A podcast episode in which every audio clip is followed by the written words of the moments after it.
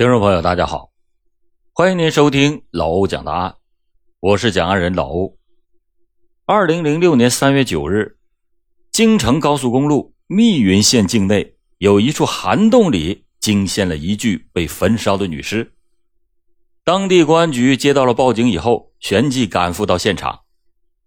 随着公安人员艰苦而缜密的侦查，死者的身份很快就得到了确认，犯罪嫌疑人。也渐渐浮出了水面。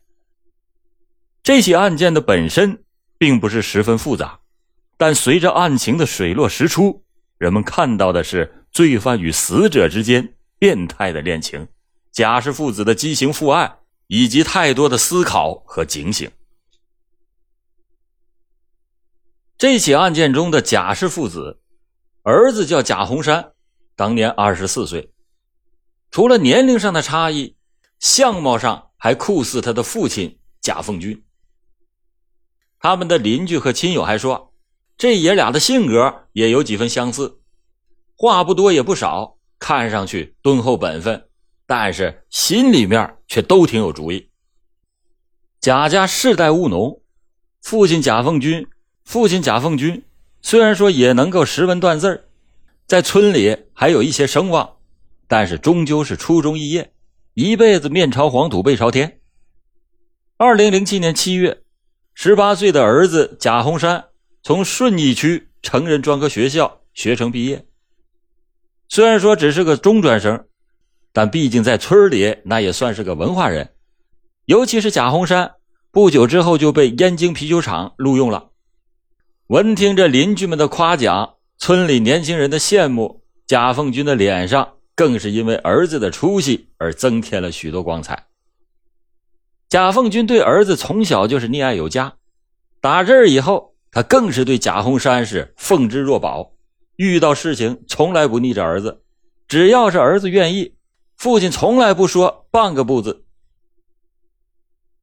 二零零一年三月的一天，贾洪山和几个朋友到县城一处名叫石原的大排档聚会，这年轻人凑到一起。难免就有些声高音大，不经意间就惹烦了邻桌，两桌的食客之间就由此而叫嚷起来。还好，这在别人的劝说下，两桌人都是不欢而散，矛盾也就没有再激化升级。就在朋友们与人大打口水战的时候，贾洪山发现邻桌有一个女子也若无其事的坐在那里，个头不算高。也不算十分漂亮，但是很耐端详。虽然是只是扫了一眼，女子的相貌已经是深深的就印在了贾红山的脑子里。后来，贾红山又去过那家大排档几次，几乎是每次都能遇上那个女子。那个女子显然是已经认出了贾红山，每次看到贾红山盯着她，她也总会是微微一笑，算是打过了招呼。这一来二去，两个人就这样认识了。那位女子叫和平，自称是在做毛绒玩具生意。啤酒厂离家不远，贾洪山平时一下班就回家。但是自打认识了和平以后，时不时就不回家吃晚饭了。不仅如此，贾凤军还发现儿子现在是花钱越来越冲，再也没向家里交过一分钱，还时不时的向家里要钱。这些反常的迹象，最终引起了贾凤军的注意。他就问儿子：“红山呐，给我说实话，是不是交女朋友了？”贾红山就点了点头。他父亲又问：“那搞对象也不能这样大手大脚的花钱呢？那你都干什么了？”贾红山也没有任何的隐瞒，就一五一十的告诉了父亲。这个和平的家在外地，在顺义没有房子。贾洪山就用自己的工资在县城给和平租了一套楼房。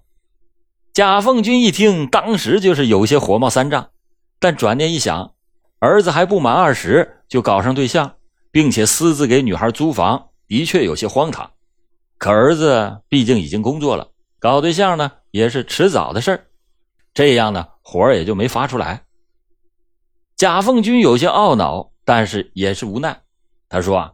那既然已经搞上了，抽空就把他领到家来，总得让我们看一眼吧。贾红山也没说什么，就答应了父亲。过了不久，这贾红山果真是把和平带回家了。看着眼前站着的这个和平，他个子虽然不高，但相貌还算不错。但贾凤军不知怎么的，心里呢总是觉得有些别扭。后来他就问儿子：“这个和平到底多大岁数？”贾洪山说：“他比我大十岁。”这闻听此言，贾凤军夫妻俩差点没被气晕了过去，半天都没有说出话来。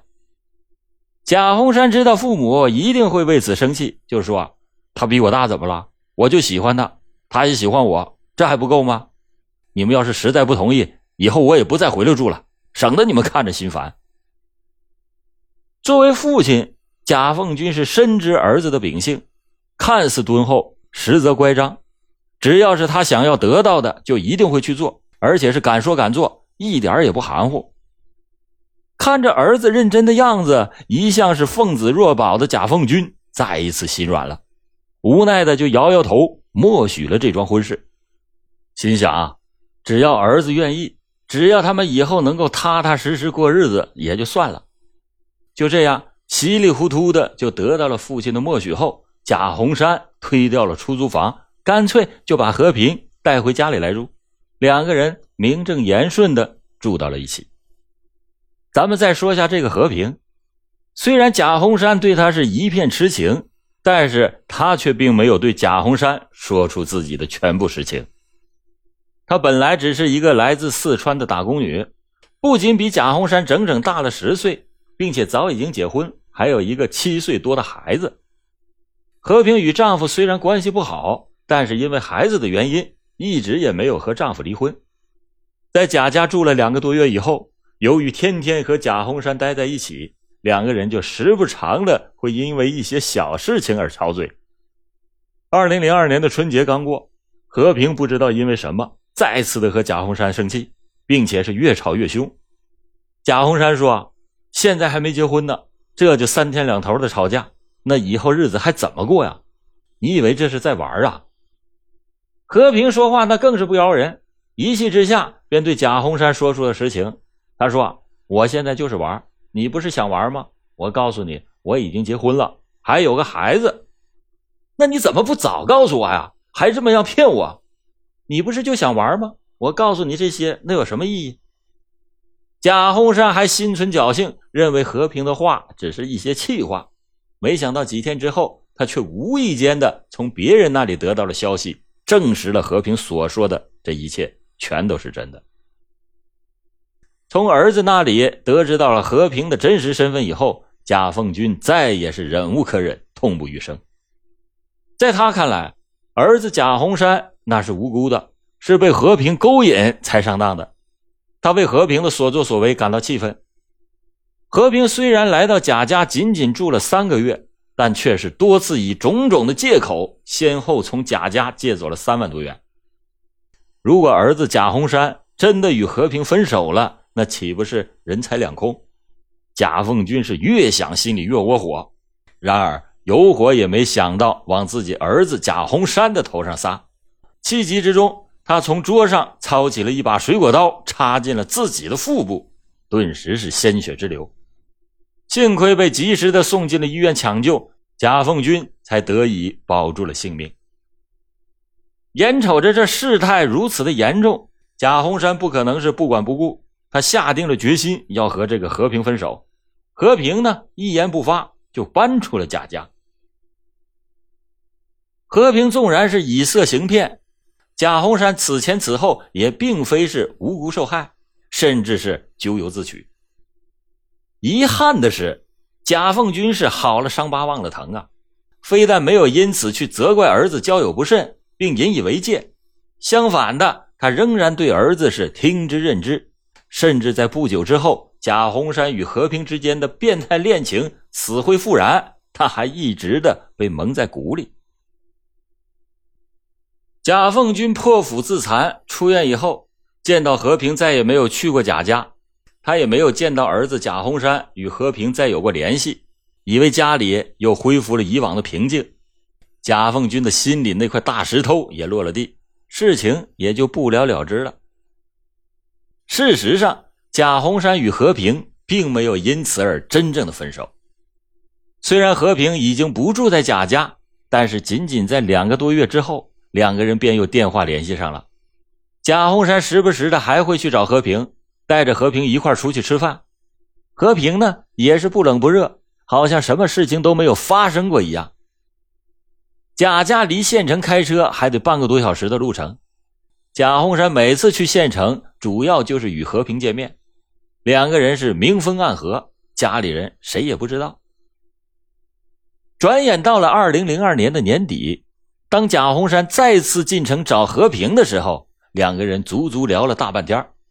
聊到兴处，和平对贾红山说：“他想买一个 CDMA 的手机，但是是实名制。可前几天自己的身份证不知道怎么就搞丢了。”和平问贾红山能不能用他的身份证给他买一个。贾红山随口就答应了。回到家里，贾红山也没有找到自己的身份证，于是就去找户口本。父亲贾凤军问他：“你找户口本干什么呀？”他就支支吾吾的答不上来。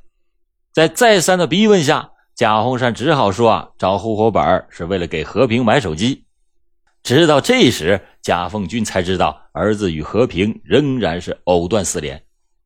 恼羞成怒之下，他一把从儿子手里抢过了户口本，死活的不让儿子拿走。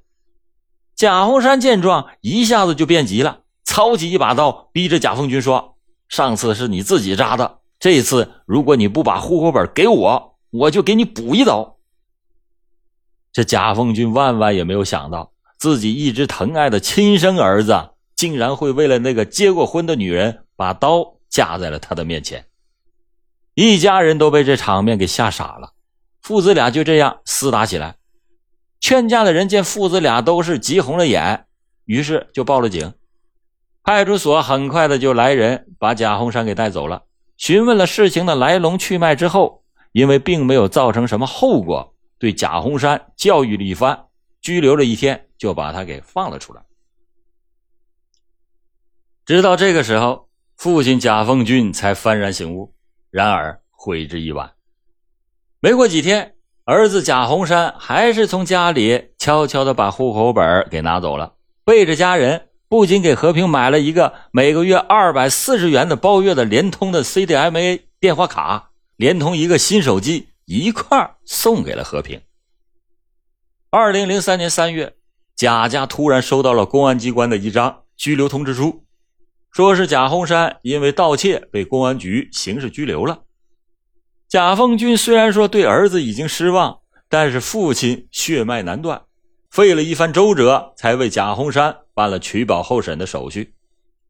回到家里，贾凤军就追问儿子行窃的究竟，得到的答复却令他吃惊。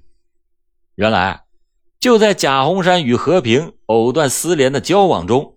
和平依然是不时的以没钱交房租，或者是家里有事出事了等为借口，让贾红山帮忙找点钱。